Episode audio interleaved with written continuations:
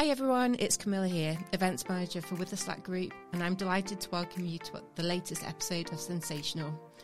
With exam season fast approaching, we want to focus this episode on exam preparation, memory techniques, and strategies for success. Now, the thought of exams make me recall past anxieties, and I'm sure it's the same for most people. But for a young person with neurodiversity, exams can add extra stress and additional challenges such as sensory overload and unclear questions and instructions. It may also be the first time for some students sitting in a hall alongside other students, and that may feel odd and for some quite frightening. I'm joined today by Colin Foley, National Training Director for the ADHD Foundation, a fantastic charity we have worked with for many years now on a number of events and webinars, and also Chris Bonello, an autistic advocate, author, and former teacher and award-winning award-winning writer behind autisticnotweird.com. So, welcome to the podcast. Would you both like to tell us a little bit about yourself and your work? Colin, would you like to go first? Well, hi, Camilla. Thanks very much for uh, inviting me to contribute to this uh, podcast. Uh, hi, Chris.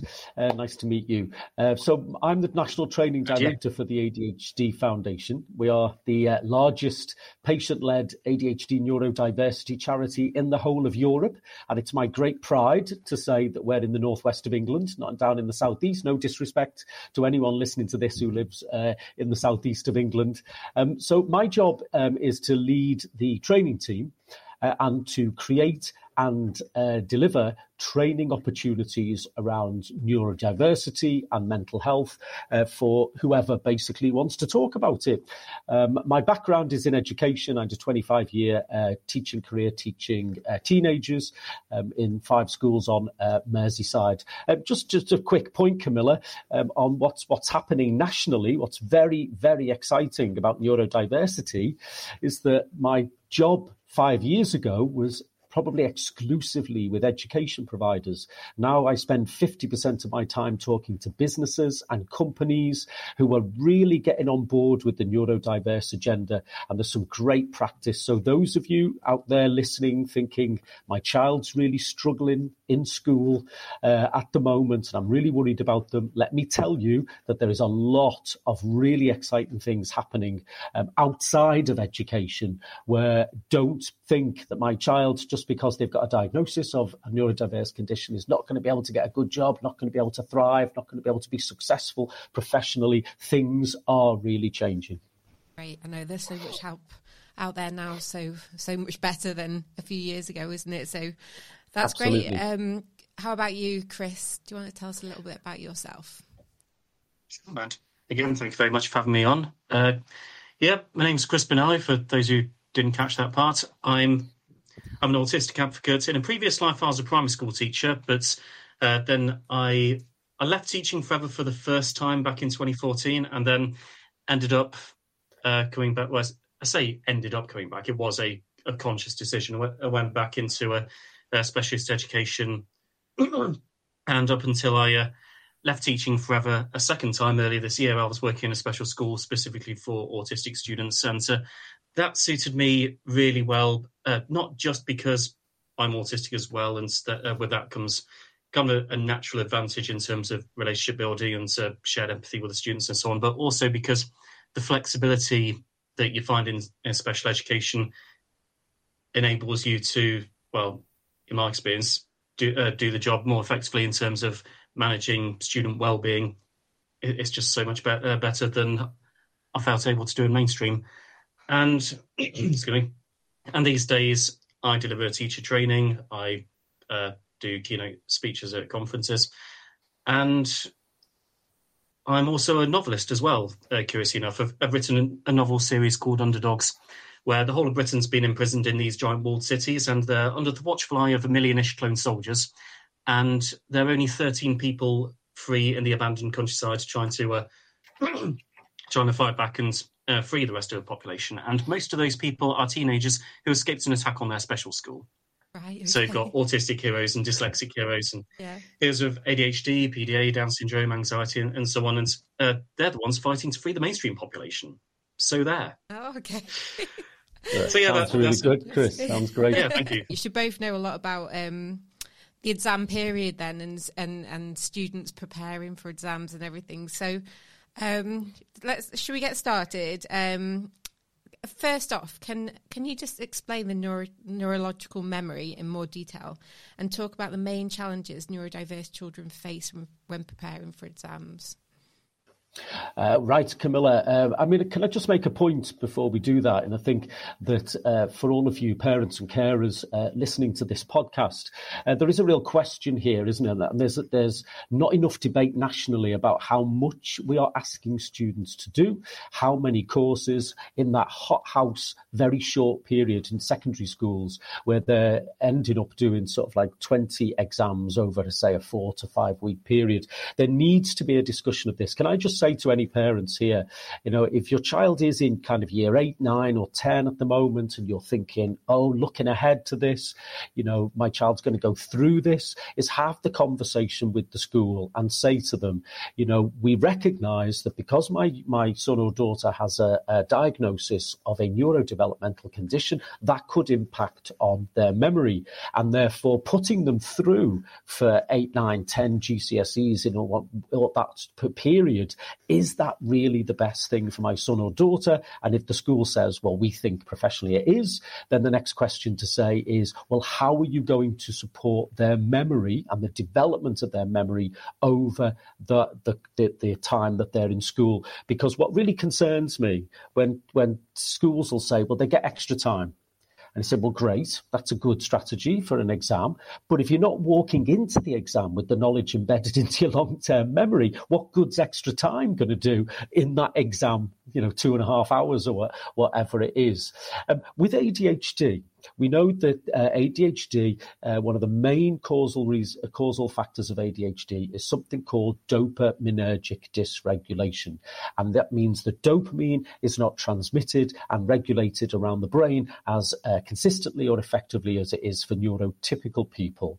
Now, dopamine has a number of different uh, uh, functions in the brain, one of which is uh, focus and concentration. Another one is attentional regulation. So it means that youngsters who are neurodiverse, and autism is slightly different here in terms of the memory, but youngsters who have a range of neurodiverse conditions, for example, dyslexia, dyspraxia, Tourette syndrome, will all have uh, weaker memory uh, capacities than neurotypical people, uh, which means that they're going to struggle. Can I just say, it, um, when you know your son or daughter better than anybody else, we have different types of memory. What works with your son or daughter? So, for example, what we do know is that visual processing can be very strong stronger than auditory processing. So if you tell your child something and you want them to remember it, right, you've got less chance of that being successful than if you back that up, if you convert what you are talking around about into some kind of uh, visual image. So does your child remember pictures? Do they remember scenes? Um, I was just thinking when I was preparing for this, Camilla, I always remember this boy that I taught who had autism and ADHD and really, really poor poor memory. Getting him to try and uh, talk about uh, previous lessons was a real, real challenge. And I was with him this one day. And I was get, trying to ask him to remember the last lesson, any of the content that I'd done with him. And he said, Oh, I was late to the lesson, wasn't I? So I had to sit at the rubbish computer that was in the corner away from everybody else and it smells. So, and, and that was the key. That then I went, Right. So you remember where you were sat. You remember the smell. Sensory memory is, is one one part of uh, one different feature of memory, and that was my starting point to then get him. To, I said, well. Remember yourself, picture yourself for me, sat in that rubbish computer in the smelly corner. What did you then do? And that was the beginning of the conversation. We have emotional memory.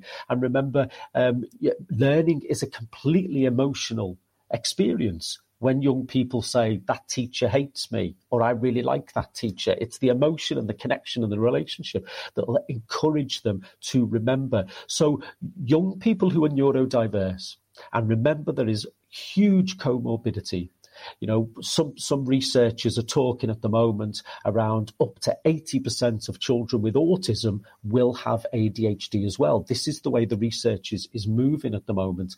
Is just think about, you know, what what how does my child remember? What are they likely to remember? And what they do remember is ask yourself the question always, well, they, they get a lot thrown at them in schools, don't they? All day, five hours a day, all of that stuff coming at you.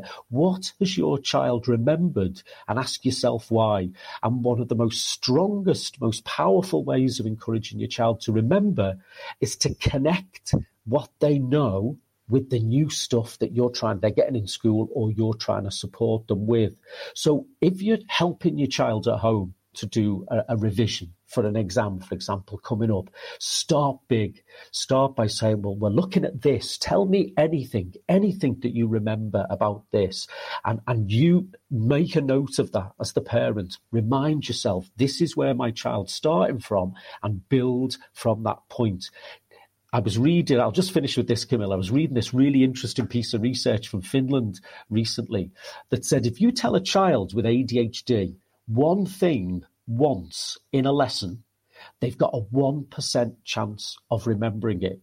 If you tell a child with ADHD the same thing 10 times in a lesson, one le- the same lesson, yeah. you've got a three to four percent chance of remembering it. If you tell them that same piece of information over and over and over again, space it out and revisit regularly, it's called uh, spaced retrieval. Um, they've got it rise, it increases to sixty to seventy percent chance that they will remember it. And remember, telling somebody something isn't the most powerful way to get them to remember. Yeah, thanks for that, Colin. All the time that uh, you were talking about that, I was thinking about uh, that uh, this this project I'm doing right now, where I'm basically trying to uh, use this app to memorize all of the capitals and flags of every country in the world as well as it's located, including like Pacific Island nations and, and so on. And uh, uh, I don't mean to brag, but early th- this morning I used this app and I scored 230 out of 230, which was quite. well, I would say unexpected, except I know from experience what methods uh, work for me. And so while you were talking about uh, that lad who uh, was sat at the rubbish computer, uh, I was thinking about uh, one thing I said said to a colleague once. And the truth is, we don't remember facts; we remember experiences. And I know right now that the capital of the Pitcairn Islands is called Adamstown. Now, the reason I know that is because while I was memorizing it, I was watching an episode of Family Guy, and there was this particular joke. I'm not going to repeat it on the podcast, but just that neurological connection between, yes, oh yeah, I remember the moment that I learned the capital of the Pitcairn Islands was Adamstown, because that was the moment when Peter Griffin said blah, blah, blah, blah, blah. Right. So, yeah, um, isn't that ju- uh, just the, uh, the art of teaching? It's not just throwing a fact at someone and hoping it'll stick. It's getting them to relate it to something that they already know or preferably have already experienced. Absolutely, Chris. And can I can I just uh, just add to what Chris has said yeah, that I always think that you know the, the brain is wired to remember patterns and patterns of sound. And so things like mnemonics or acronyms, I used to do a lot of crazy sentences, piece of information. You take the first letter and make up a crazy sentence, rhyme, raps. These are all things that you could do at home with your child. But we remember, you know, think about yourself driving along piece of music comes on the car radio, the opening bars, you've not heard it for years and you're singing the lyrics 10 to 15 seconds later. It's because we remember those, uh, those patterns. So, you know, I would, if you really want to support your child in terms of preparing for exams, then you can just, whatever you're doing with your child, driving them somewhere, cooking somewhere, watching the telly maybe, uh, to, you know, together, it's just if you have, if you have little bits of information that you group and you link just exactly what Chris said, and you just keep revisiting that with your son or daughter. But um, so every every condition has its challenges, you know. So like ADHD, um, children might find it hard to identify what they need to focus on. Dyslexia can cause reading, writing, and spelling um, issues. This means that some study techniques work better for some children, uh, some conditions than others. Can you talk about some of these techniques that can be used? I know you've already spoken about a few, but um, can we can we have a look at some other techniques that parents could use?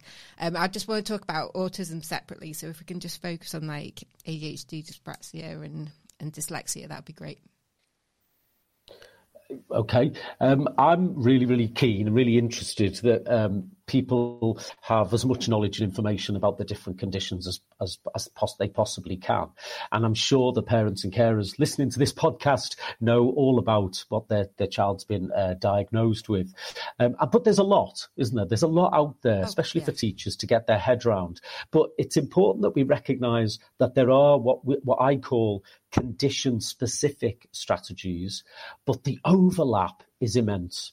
So if your child has dyslexia, for example, and you are um, uh, you are reading with your child or you are writing, uh, for example, then hopefully they have had some uh, specialist support for their dyslexia in school. They might have learned some particular strategies about um, uh, r- recognizing different words and, and, the sounds that links to d- different letters and words. Um, I would encourage you, if they are getting that kind of intervention into school, is for you to find out as much as possible about it because you could then be doing something contrary to that at home and confusing your child. So, you know, I think you have the right as a parent to, to know what that intervention is that your that your child's getting. But the key message around uh, dyslexia, of course, where reading avoidance is, is is a massive issue, is to engage is to engage your child, is not to just start reading, say, come on, we've got to read this. This is what the teacher's asked us to do. No, start off by saying, you know, what is it about? What you know about it? Break it down, read it together. Um, if you can manipulate the text in any way, if you can break it up, put, put um, um, boxes around it with different colours, if you've got pictures that go with it, or you could get pictures that go with it to try to engage your child in that written text. And remember, stop, break, have breaks, talk about it. What have you got from this so far? Working memory is a key difficulty for a lot of neurodiverse children and young people. So the more we can just keep capturing what's going on in their brains and externalizing it as much as possible. If your child's got dyspraxia, then think about the physical coordination requirements of what you are asking them to do. So if you have a workspace at home, you have a desk and a chair, where is it? Is it comfortable? You know, uh, does it have to be sat at a desk and a chair for your child? You might have coordination uh, issues. If your child has Tourette syndrome, if they've got motor tics, then they could get tired quite easily. That could obviously impact upon their ability to write successfully or even at a sustained way. So are you looking at technology? I know we're going to talk about this uh, a bit later later on, Camilla, but the technology that's there, uh, speech to text, for example, that would take away some of that coordination and, and physical exertion. Um, if you've got ADHD, if you've got a child with ADHD, then movement is absolutely key. And I'm a bit obsessed at the moment with uh, attentional tools um, for, for youngsters with ADHD because I'm fed up of people talking about fidget toys. I don't know what you feel. It really annoys me. We're giving the wrong message to children, aren't we? Here's a toy for you to play with this lesson. I'm, I, when I go into schools, I say to teachers, give them something to touch and manipulate. Okay, well, but only give it to them for certain activities. Okay, so you know if if if they've got to read something at length or they've got to watch something uh, on a screen or they've got to listen to you talk give them it then if you're doing something you know active and practical with them take it away so that your, your child begins to learn that this is not a toy that I can just randomly play with at any point. This is a, a, tool that I need at certain times. And also just ask yourself, you know, does my child have to sit in this position for the whole time, what looking at this screen right, or working off this book? Can they stand up? Your heart rate increases every time you stand up. So it'll get oxygen to the brain. It'll help the transmission of dopamine. How much movement can I put in? But can I just say, Camilla, uh, before I finish, mm-hmm. is that there, there are those there are those specific strategies, but there are overriding principles that apply to all neurodiverse conditions, including autism. And that's one of, one of my big, big priorities. And what I say to teachers all the time is engagement is absolutely critical. What, as you, as the parent and carer, is working towards just getting your child interested in what it is that they are doing. You know, engagement will will support your child in so so many ways. If they're struggling to read, if they've got a reason to read, and I'm not saying that you know it's going to make them great readers immediately, but they'll be having a go and they will be engaging in that reading and talk. I can't say. I always say to teachers, why? Why do you want quiet classrooms? Why do you want? Uh, why do you not want them to talk? For neurodiverse children and young people, and they have difficulties holding information in working memory. When we ask them to talk, we ask them to externalize what they know and understand, and they have to put it into an order, and it helps them to understand it more. So lots of visuals, lots of engagement, lots of talk. Um, anything to add, Chris? I found it very interesting when Colin you were talking uh, about uh, the need to move because uh, right next to me here I have a seven by seven by seven Rubik's cube, and so yeah, I would get annoyed if people called this a toy. It's a puzzle, it's a challenge, but it's not a toy. But at the same time, uh, regular Rubik's cubes are the greatest air quotes fidget toys that mankind has ever cre- uh, created, in my uh, in my opinion. And it has to be said, teaching maths to year 11s, I was very glad to be in a school that uh, I, was openly autistic uh, in this school. So when I was just there um, fiddling around with my Rubik's cube while, uh, whilst teaching, I don't know, compound interest or something, everyone knew, oh yeah, that's what helps Chris focus while he's teaching. It wasn't, oh yeah, well, uh, I'm talking about maths, but the important thing is I'm playing with my Rubik's cube. It, it was, it was an aid for me to mind the students. It was helping me. There was this one lad who struggled with engagement more than most of the uh, the other students, and as much as he would pretend it was lack of interest because, well, it's easier socially to pretend you're not interested than to admit you're struggling to uh, to engage. Occasionally just toss in the Rubik's cube and say, "There you go, have this in hands for a few minutes whilst listening to me talk about compound interest," and it helped. Yeah, yeah. So let's talk about autism, um, and I want to highlight some of the strengths autistic children and young people can have when it comes to revising, such, such as absorbing and retaining facts and having more attention to detail.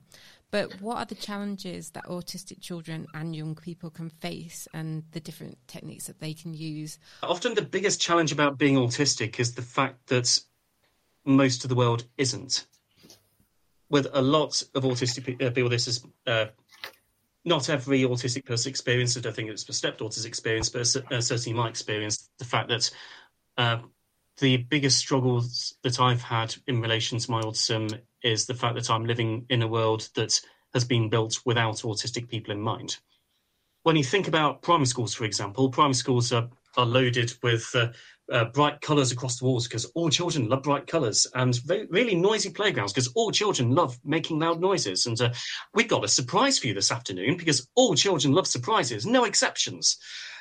And yeah, th- uh, this can suck if you've got uh, got either sensory differences or social differences, or or if you are basically the kind of brain for which mainstream education was not designed for.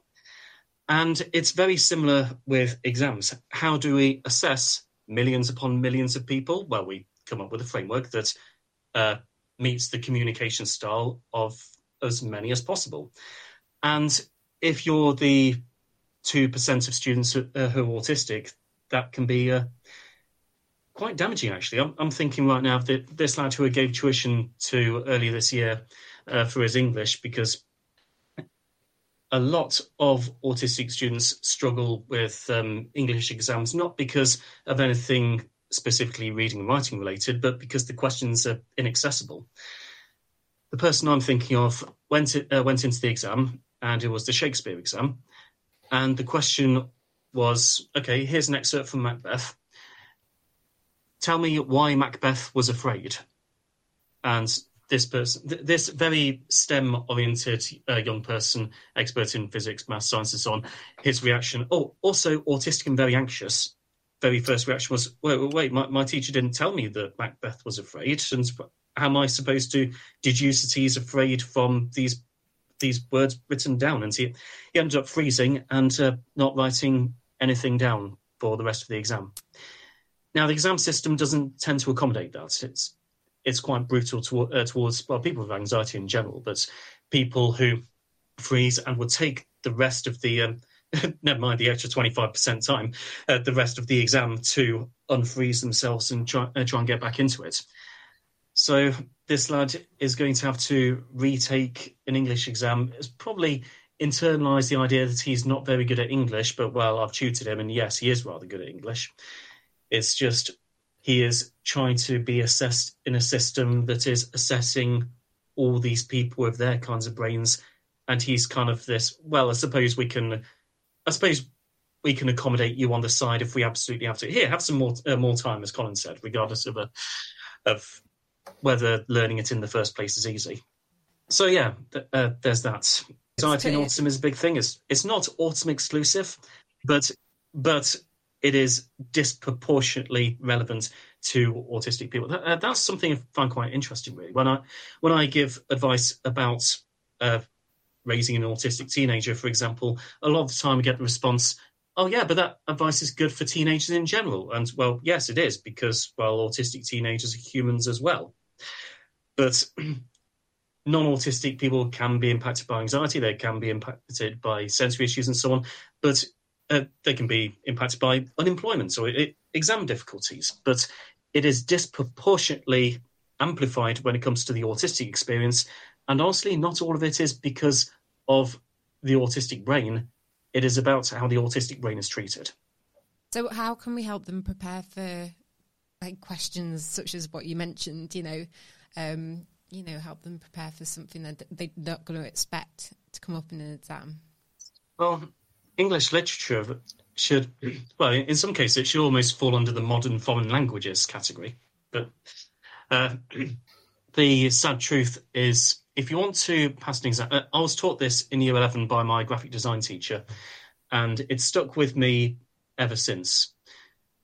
In order to get them, I'm pretty sure he was autistic as well. It would not surprise me. But, but his advice was if you want to get good marks in your exams, don't put down the correct answer, put down the expected answer. So half of uh, uh, I say half and half. Speaker's mathematician, it's not exactly half and half, but colloquially speaking, half of it is about knowing your stuff. And the other half is knowing how to answer an exam question, speaking the language of the exam. Like, what, what is this question really asking? Again, there's an element of translation that goes into that. And a part of that is recognizing that those two things are, in fact, different things. The fact that being an absolute expert on Shakespeare does not necessarily mean that you will be able to answer questions on paper about Shakespeare. And also, another reason why it's important to highlight that those are two separate things is because if this lad I was talking about did not realise that, he would honestly think he knew nothing about uh, about English or English literature when clearly he does. I hope that he will be able to go into the resits understanding that he is actually so much better than the exam results say uh, say he does. Now, in, in terms of in terms of memorization techniques, it really is a personalized thing. That the, the internet is full of articles on how to memorize things for an exam or how to help your child memorize things for an exam, but like the wider, wider world in general, they're generally written for non-autistic people. So I'm going to use an analogy for uh, how I used to prepare for job interviews. I know that you are supposed to spend four days uh, preparing for uh, for a job interview, kind of predicting all the questions, coming up with scripted answers, etc., etc., etc. I found that my performance was a lot better when I spent one day preparing for uh, for the job interview, because those extra three days would very slightly improve my answers but I will perform better after one day of anxiety than four days of anxiety.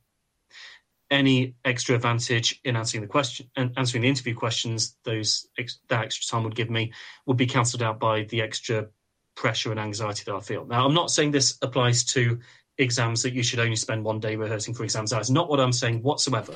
What I'm saying is find ways that work for you, regardless of whether or not they work for everyone else. So I used to get A1 sheets of paper and write basically everything down and wallpaper the house with these A1 sheets of paper, and whenever I'd uh, uh, walk to the kitchen to get myself some chocolate, I'd walk past the uh, the history paper and then just casually read some of the stuff I've written down. The act of writing it down helped to solidify it in my head as well.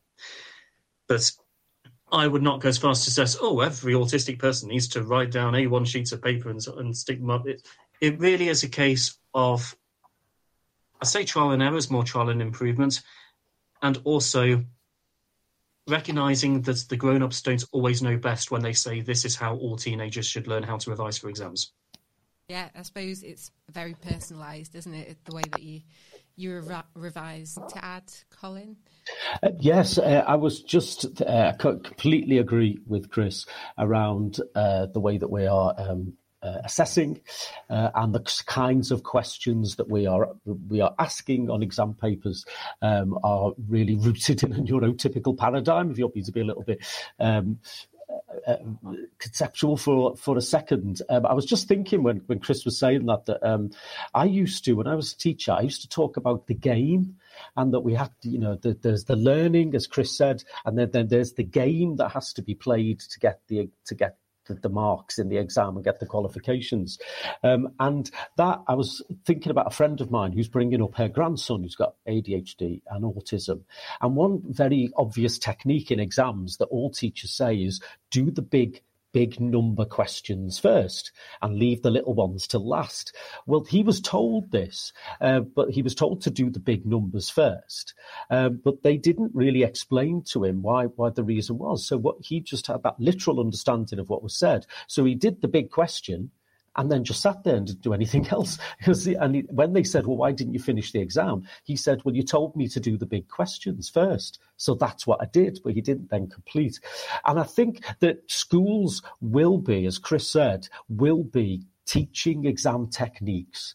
Okay, but that needs for children uh, who are autistic, that needs to be laid out very, very clearly. I would say as a set of rules to follow. Now, this is predicated on the assumption that they're getting lots of practice. So when Chris says, you know, why was Macbeth? Uh, was it Macbeth? Yeah, why was Macbeth afraid?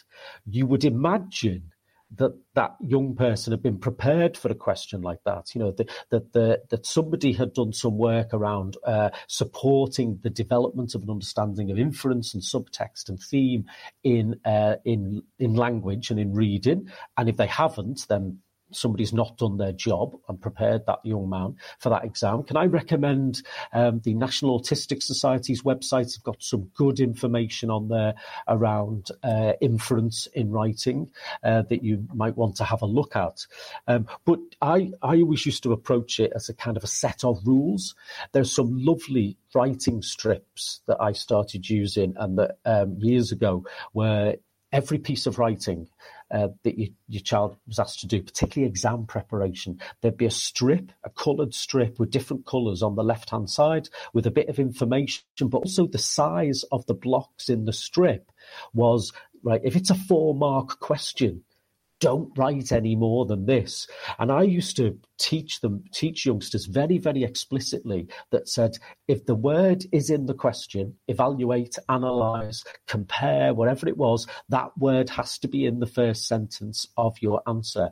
Now, some youngsters would obviously listen to me and they do, you know, and they do their own thing. And I could see that what they were doing was working. But for those youngsters that needed more support, those kind of very explicit rules were really helpful.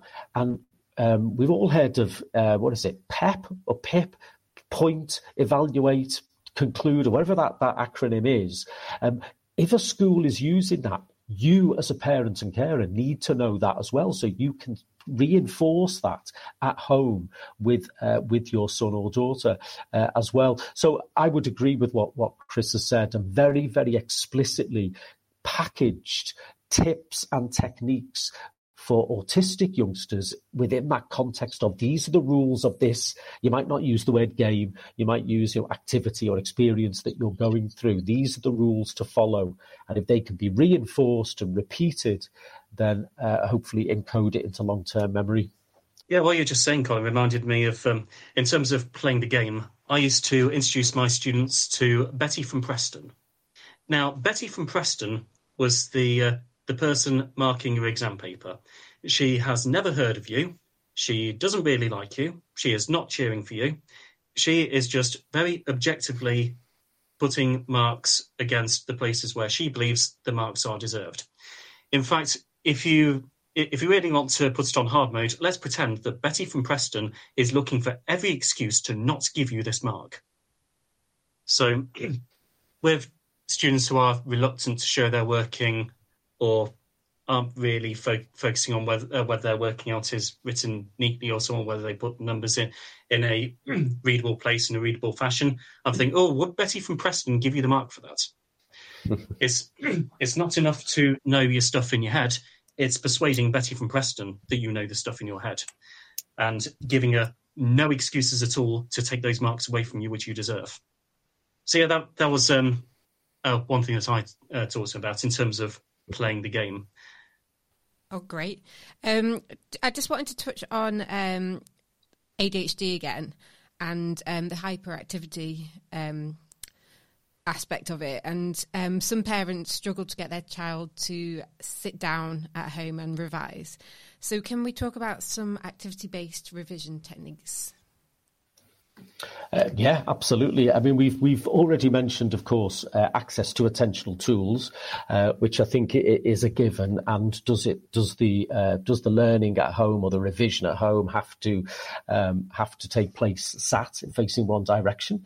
Um, obviously, always think about peripheral distraction uh, with ADHD, um, but I mean, there's different levels to this, isn't there? You could, you know, uh, work with your son or daughter to uh, create a, a, revision schedule in the evening. You could say, well, we're going to do this activity for this this period of time, and then we're going to get up and move. So we're going to have a movement break. Um, I'm a bit obsessed with movement breaks because often they're not movement breaks at all; they're just breaks. Um, so it's w- working with your son or daughter to say what helps you to focus and concentrate, and sometimes it might be a really short blast of very very vigorous cardio exercise that gets them a little bit sweaty. So if you've got the space, if you've got an outside space, get them out, and if the weather's okay, get them moving or get them moving on the spot. So you could do it that way, where you have activity, well, you know, sat down or, or stood up, uh, to, you know, reading, talking, revising, whatever it is, and then you could have uh, structured movement in there as well. If you've got any um, equipment or resources at home, any little gym equipment or a trampoline or whatever it is, then, and if your son or daughter relates to that, then use that. But what I'm also really interested in is movement based learning. So I think that your home becomes the whole classroom. So information is on the walls, uh, is stuck up. Um, I used to put things high up.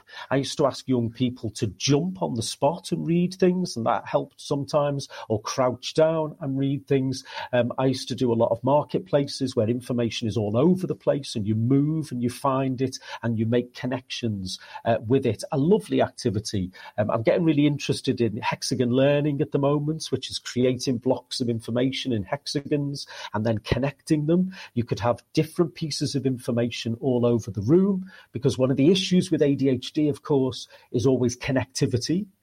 I live in the moment. I experience in the moment. How does what I'm doing now connect with anything else? And therefore, we can really support your sons and daughters to do that. Bits of information that they go and find, they move to find, and they bring together. Um, I was talking to a father um, last year who said that he revised with uh, bean bags, just throwing bean bags with his son back and forward and talking and asking. There's a lovely technique called reciprocal questioning where where you ask your son or daughter a question and they have to, they answer or not, and then they have to answer back. Low stakes, of course, no pressure, no you're wrong, you know, there's no consequence, uh, but that could be done by moving, uh, by being active. Um, another um, another mother whose son was really into tennis, you know, she used to stand next to him while he was banging this tennis ball against the garage door over and over again, and she would be talking to him uh, then. So anything that either involves talk and a lot of movement structured movement breaks, attentional tools, or any activity that means that your child has to do something, fiddle with something, find something, sorting cards, categorizing, comparing and contrasting activities can be really, really good, along with lots and lots of talk. And just to say, uh, you know, um, one of the best pieces of advice, and Camilla's heard me say this a thousand times, that for any parent of a of a youngster with ADHD is to get your child to be as active as possible. Do everything you can. If your child doesn't want to engage in sport or exercise, don't give up. Keep going. If they've got a lot of activity, physical activity in their life that will help their brain it will help their neurology generally. So if your uh, if your son or daughter's doing a, a practice or playing a, a, a match uh, straight after school and then is coming home you might think well, that's the worst time to do any learning because they're going to be tired. Actually, that could be a time when your child's brain is at the best time for you to do a bit of like revision uh, with them as well. So I would say, uh, you know, if you remember anything from this podcast, then that's one thing with youngsters with ADHD is just we must keep them moving. If your if your son or daughter is sat uh, stationary at a screen for long periods of time, then think, I have to get them to move in some way. Yeah, yeah, that's great advice. Um, can we just talk about the support that's offered to neurodiverse children during exams? Um, for example, extra time that we've touched on already, and how schools and parents can help prepare their children so they have the knowledge of what they do um, get during during the exams? Because I know quite a lot of them probably go in and they don't really realise. I imagine a part of it very much goes back to what we were just talking about in terms of playing the game. If we're going to the effort to teach students specifically how to get specific marks with specific questions in the exams, we should also be teaching them about what support is available, not just what support is available, but how do you best make use of that support.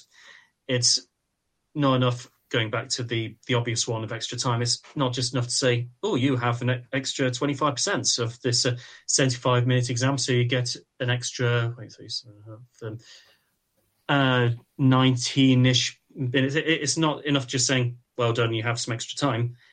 It's what? How do you strategically plan your answers to questions given the time that you have? And some of that is is personalised as well.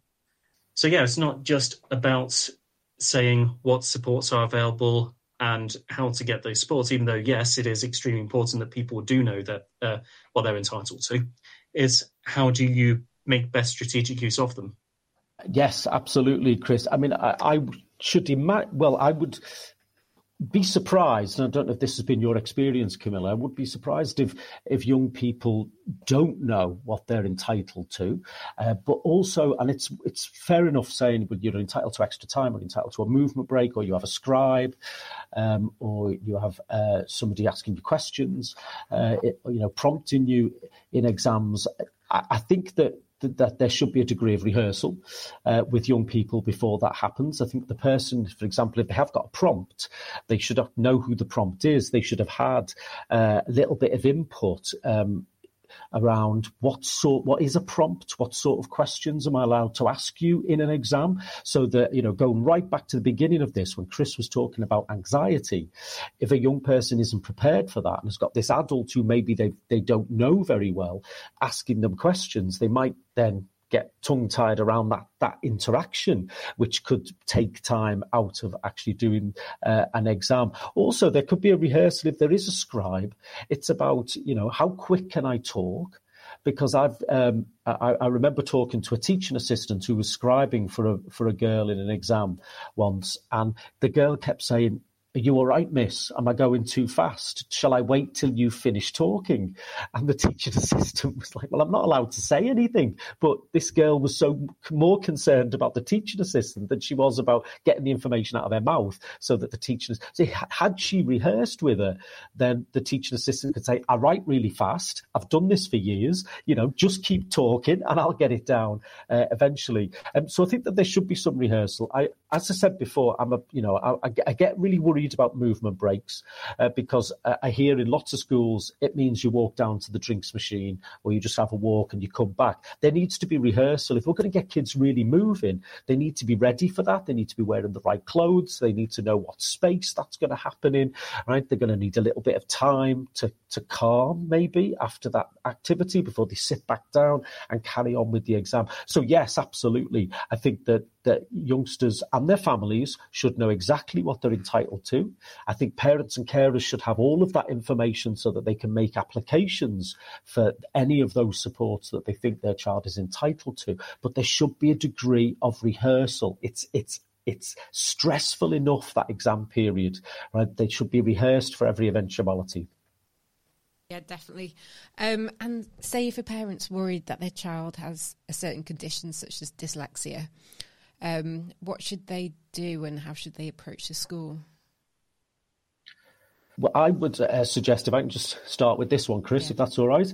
Um, I, would suggest obviously the first person to talk to is the SENCo, um, and try to. We always say to parents, try to keep that relationship as positive as possible. No, it doesn't help your child at all if relationships break down, as difficult as it might be um, at times. But I always say to parents as well, just remember your child's teacher or the SENCo is not a paediatrician, and they're not a child psychiatrist. They cannot say say whether or not your child is autistic or uh, has got ADHD. They might have, and I, I, uh, as we both know, Camilla, amazing teachers and SENCos who are incredibly knowledgeable um, and probably could uh, and do diagnose unofficially diagnose ADHD and autism, but technically they can't. Um, and this is particularly the case with uh, young people who mask and suppress. Um, and you know, I'm uh, we talk about girls, but boys do this as well. And these are the youngsters who can get missed. I would encourage you, um, if you have concerns about your child, is to find out as much about the condition as you can or a range of conditions so that you go in to that meeting armed with information but also recognizing and, and, saying to the teacher that youngsters can present very differently at home and at school. And any any teacher with any experience should know this that kids hold it lots of kids hold it together. They try really really hard. They hide a lot all day in schools or they try to and then they go home and go into meltdown. So any teacher should be able to say well if you're experiencing this at home something must be going on.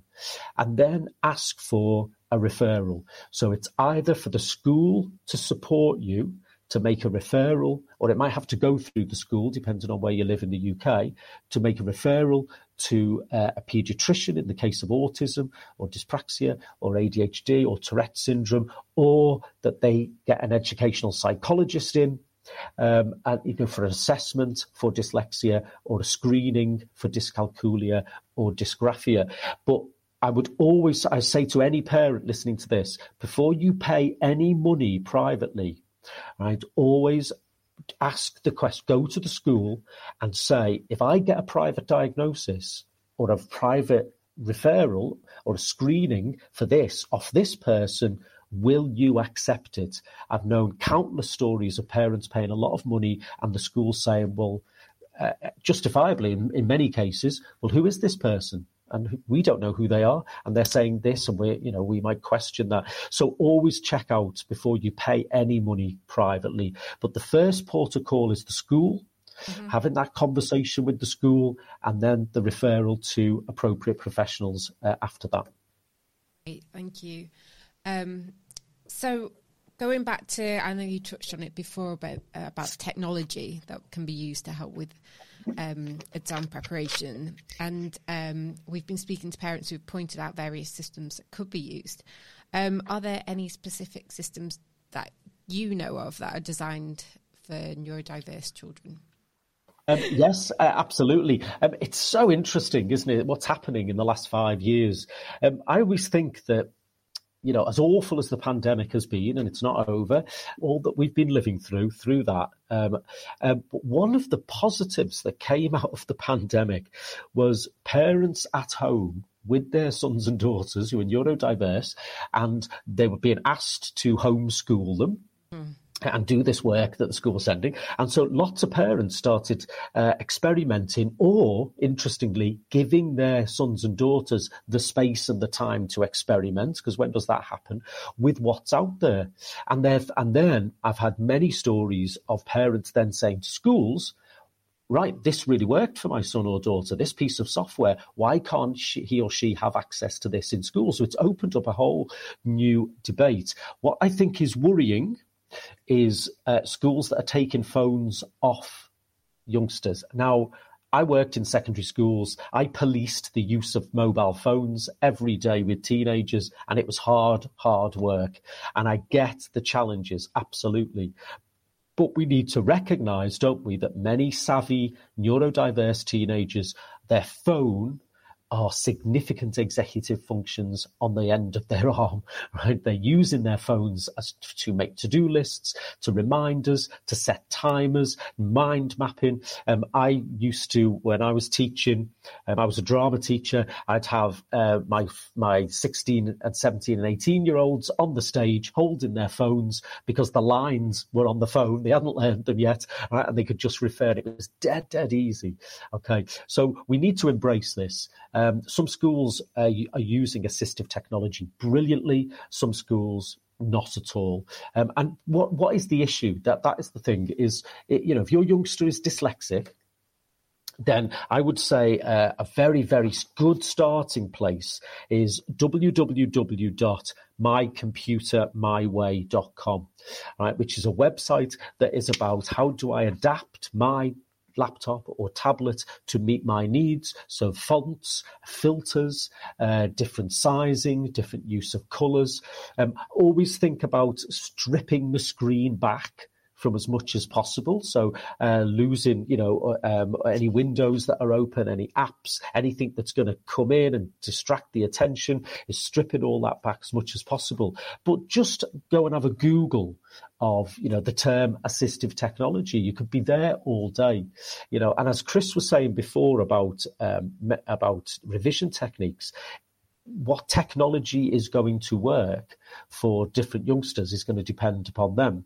We get asked a lot to endorse products, and what we've found is some products there is an incredible amount of data entry before it starts to actually work, and we're saying you know, a teenager with ADHD is unlikely to spend that amount of time putting all of that data in before they get any kind of feedback. So it's got to be things that, that work really well. But if you think about some of the executive functioning difficulties of neurodiversity. So time management, memory that we've been talking about in this podcast, anything that is about setting timers and reminders, anything where they can note take in a very, very visual format.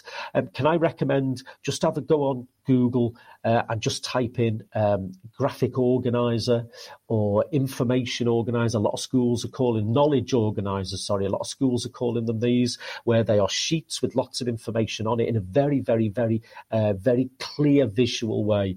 Um, and have a look at um, um programs like that. There's some really good stuff around about writing at the moment. I don't know if you've seen some of the scanning pens, mm-hmm. not cheap, everyone. Uh, there's one called the Wiz, Wizcom Tech uh, pen that scans words and then reads it out what that word means. It actually, you can upload te- text then. So if you want to take notes out of a written text, the pen will upload it uh, onto a file. So it really, really helps with, um, with uh, sorry, note taking and storing and organization. And there's another one called Wunderlist, which is particularly good about setting to do lists and uh, with dates, and then you get reminders, and then your to do list then is directly linked to pieces of work that you're doing. So have a look not just at information for revision, but also assistive technology that would help with executive functions as well. Yeah, great. Um, anything to add, Chris, to that? Anything that you've used or? Um, nothing other than to say that I was quite grateful just now to be listening to Colin to, uh, to almost speaking against the demonization of mobile phones. I think it's very valuable that we do acknowledge that these same mobile devices that can a- access rubbish TikTok videos and uh, all these things that adults frown upon are also the devices that help a lot with executive uh, functioning and how uh, basically take away a phone from an adult and see how much their work life suffers. You know, the more I talk to adults, the more I come to realize exactly how much differently we treat young people in ways that actually aren't justified. I mean, I was in a discussion yesterday about uh, how how come teachers don't let their students go to the loo in the middle of the lessons, leaving aside the fact that there's a lot to, uh, there's a lot of uh, discussion about feminine hygiene, and if a teenage girl needs to go to the bathroom, you just let them go, no questions asked. Leaving aside all of that, unless I'm in a position where I literally have responsibility over the people who are right in front of me, I can go to the loo whenever I want. So why is it different standards when it comes to young people? And I think that extends to uh, to technology as well. The fact that us adults use phones very valuably for our work lives. So why are we demonising it for young people? And also, just to finish, guess how I know that the capital of the Pitcairn Islands is Adamstown? Because of an app yeah, on my phone. Course, yeah, yeah. Um, so finally, to finish with, um, we like to finish on a quite positive note, and I just want to talk about the five, um, your top five study tips for neurodiverse children and young people. Okay, so thankfully, I knew this question was coming in advance, so I actually do have the five tips right in front of me. So, first one make a timetable for revision, but also actually stick to it. I was an absolute expert at uh, planning and scheduling down to the finest detail what I was going to revise and when. And then three days later, I'd just give up on it and then uh, design a whole new timetable for revision and so on.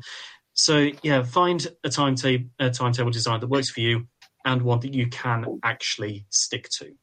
And while I'm at it, remember to actually include breaks in that timetable as well. To this day, I'm pretty terrible at that, but you do need breaks. Secondly, uh, we've talked a fair bit about, about this already uh, during the course of this podcast, but finding methods that work for you as an individual. If plastering A1 pieces of paper with all of your exam notes around the house works for you, then do that. If something that absolutely would not make sense to my brain at all works for you, then do that because it's your brain that it needs to make sense to. It's not my brain that your methods need to make sense uh, sense to. Thirdly, look after your physiology.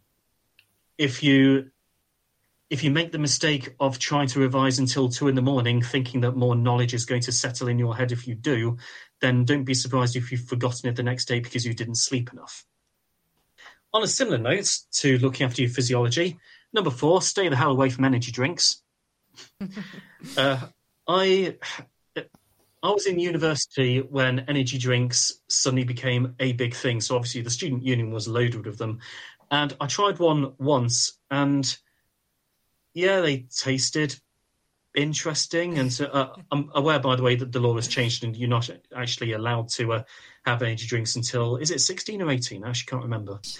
But know. if for some reason you were to end up in possession of an energy drink anyway, then my experience with them is that if they did improve my concentration, it was only psychosomatic. What that means is I was thinking, I've had an energy drink. This means I have more energy. And that was it. I, I might have well just drank Ribena and told myself it was an energy drink. And also, well, I'm not a doctor, so I won't go into lots of detail about uh, uh, energy drinks and heart conditions. But yeah, the um, if you really want energy, sleep more. Yeah. and the last one, I'd like to share the immortal words of Professor Anvar Shukurov from Newcastle University, who once told us while I was there doing my mathematics degree if you're in an exam and you're feeling stressed, just look out the window, look at a bird, or look at a tree, or look at the sky or something, and remember how small and unimportant this exam is. I used to do that and that was the professor of applied mathematics at the University of Newcastle upon Tyne, and he he did rather well. And yeah, I'm not going to uh, say oh exams don't matter because well obviously they do matter, but at the same time it is not something that is worth sacrificing your mental health over or sitting room thinking everything in life in the universe that matters is right here, right now. Because, well, honestly, no. One, one of my former colleagues got her GCSE in maths a couple of years ago when she was 37. And uh, my godson's brother just finished college at the age of 32. I got my master's degree at um, 32, actually. So, yeah, resits are available. You can do stuff le- uh, later in life. And with that in mind, it is worth thinking to yourself in the middle of the exam, yeah, this is important, but there's a wide world out there, and I should not forget that wider world. Great. Um, how about you, Colin? What are your top five?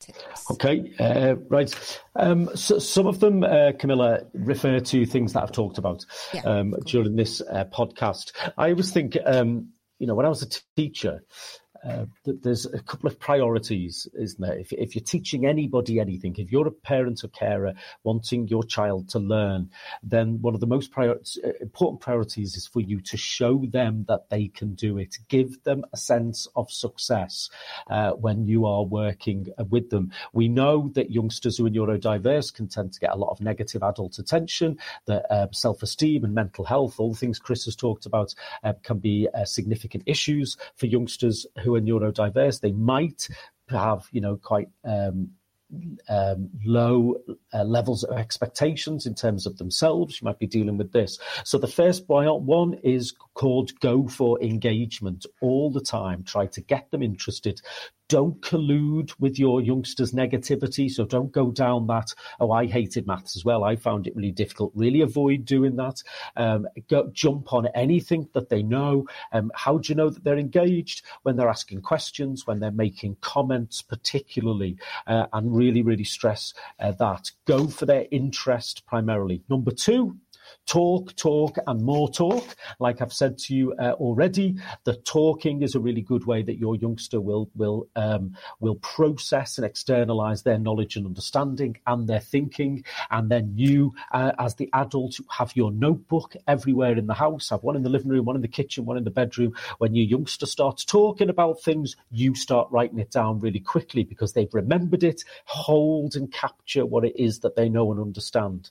Number three, We've mentioned it already. Movement is learning, learning is movement. It's a physical activity as well as an intellectual, cognitive, and emotional activity. It's also physical. So let's get movement in. Spaced retrieval, uh, like I mentioned before, which means, you know, don't say, well, we've revised that now, it's done keep going back, keep going back and back and back. Low stakes quizzing, I call it, where it's just, you know, simple quizzes without any winning or losing, without marks, anything like that, just low stakes. Take the anxiety away from your child. Um, and the last one is uh, very similar to what Chris said, which is like recognizing uh, your child's work life balance.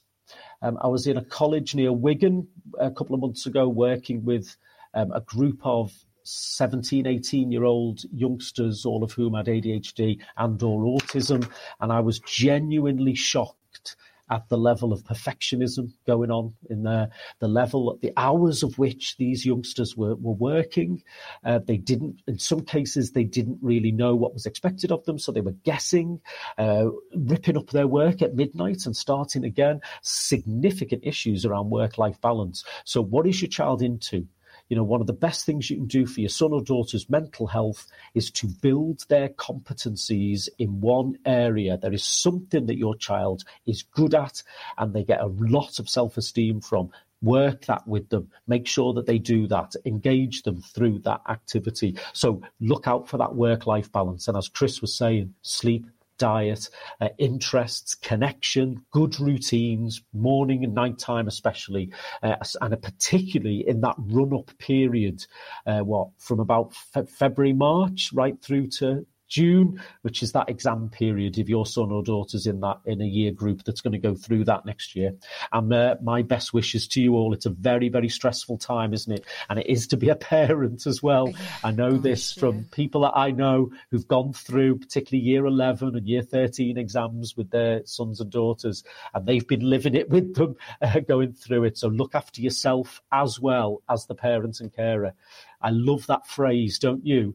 Uh, you put your mask on before you put the mask on of anybody else. That we're here on flights, uh, and that's what you've got to do as the parents as well: is look after yourself mm. to best look after your son or daughter. Yeah, definitely. So, yeah, that brings us to the end of today's podcast. Um, I'd like to say a massive thank you to Colin and Chris for your time today, and thank you, my our, pleasure. All our listeners for joining us, and as as Colin says, um, we wish all the children young people currently studying for exams the best of luck. So, thanks again. Bye bye now.